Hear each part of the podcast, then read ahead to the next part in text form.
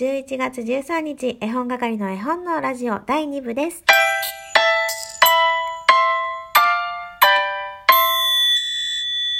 こんにちは。いや、こんばんはだね。こんばんは、絵本係まこです。えー、第2部ね、収録しようしようと思いながらこんな時間になってしまいました。珍しく夜に、えー、トーク配信となります。皆さんもね、金曜日の夜なので、まったりお過ごしなんじゃないかなと思っています。今日の金曜ロードショーは何だろうね。私子供の頃から金曜ロードショーが何かっていうのをね、すごく気にするタイプなんです。なんか気にならない？金曜ロードショーなんかいいやつ見逃したらすごい後悔するから金曜ロードショー何かあの確かめたくなる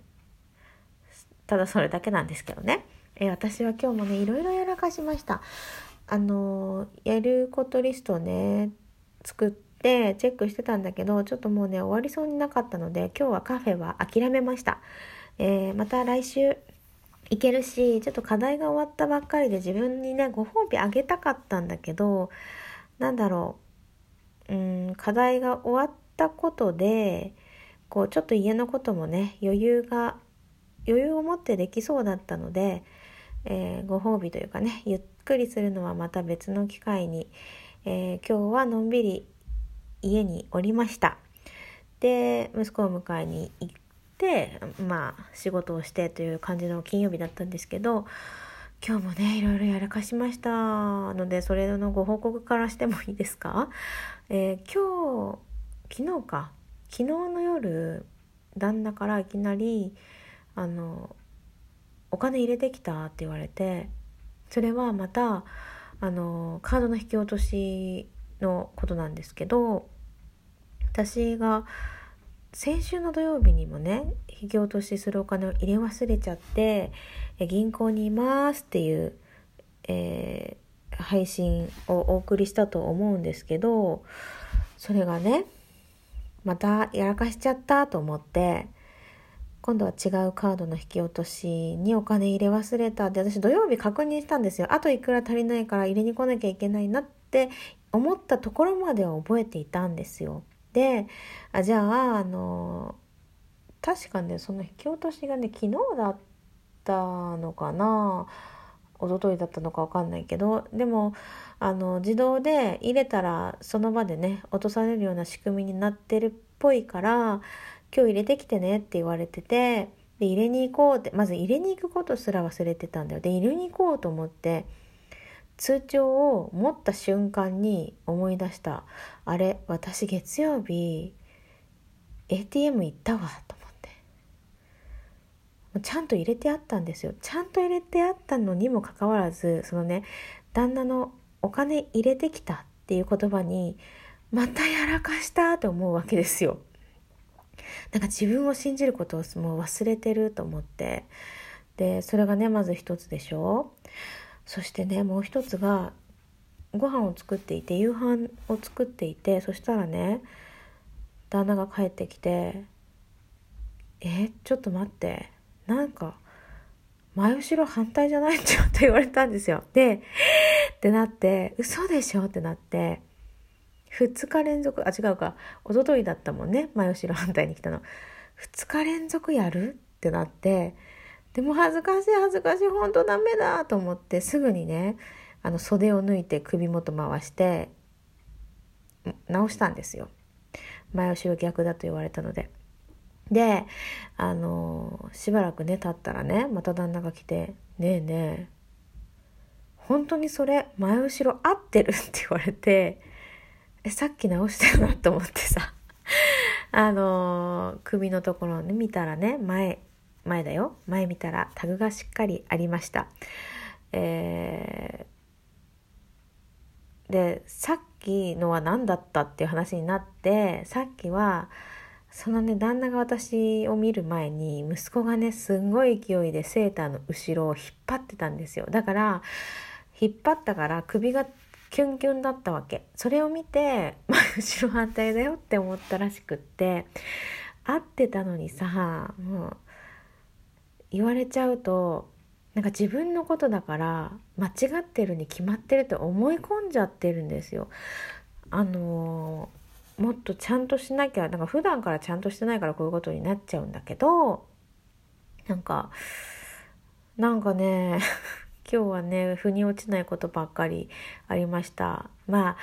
ああのね課題も終わったし多分課題のことでね頭がいっぱいいっぱいだったんじゃないかなっていうそういう言い訳をさせてください。でね左の奥歯が痛いんですよ。下の奥歯が。でそれもあのトークしているキギさんという人にねコメントで喋ったらそれ疲れだよって言われて確かに疲れかもと思ったらその後なんか腰が痛くなってきてなんだろうね。寒さもあるしさもう体がカチコチに凝り固まっていて困ったなと思っています。でねなんかさっきさ岐阜タンメンみんな岐阜タンメンって知ってますか？私ねあのお店には行ったことないんですよ。でも本当にいつも並んでいてで岐阜タンメンのねカップラーメンがテレビでやってたんだって。そしたらね義理のお父さんの知り合いが欲しいっていうことで私先ほどコンビニを2軒はしごして、えー、岐阜タンメンのカップラーメンをね7つゲットしてきました。え7つねカップラーメンを買ったんだよ。しかもちょっと大きいサイズ。何？カップヌードルとかなのサイズじゃなくてどん兵衛よりも大きいあのちょっとちょっと高めのカップラーメンのサイズのを7個、えー、レジ袋いりませんと言って素手で、えー、縦に全部積んで顎で押さえながら持って帰ってきました。で私たちの分もね、えー、調達してきたのでいつか食べてみたいなと思っています。では、えー、前置きが長くなりましたが私が、えー、金曜日はねトークテーマテーマトーク また間違えたテーマトークの日ということで今日はあの絵本あんまり知らない人におすすめしたい絵本っていうことで皆さんにいつもね、えー、メッセージくださる皆さんはだいたい絵本がお好きな方まあ、私よりももっともっとお詳しい方ばっかりなのでちょっとそういうテーマにしてみたんですけど私は考えたところそのね、えー、バムとケロっていうのは第一部でお話ししたと思うんですがあとはねパンダ銭湯白熊のパンツその辺もなんか楽しいから入ってほしいなって入ってほしいなってもうどこから目線かわからないけど楽しいがないと多分その次ってないかなと思うので楽しい本ってなった時に、えー、ツペラツペラさんの「白熊のパンツ」と「パンダ銭湯」いいんじゃないかなって思いましたがいかがでしょうか？あとはねあとどうかな？今、えー、萌えを持ってきました。萌えという絵本のある暮らし月刊萌えという月刊誌があるんですけども毎年ねこの100万冊売れた絵本っていうのを、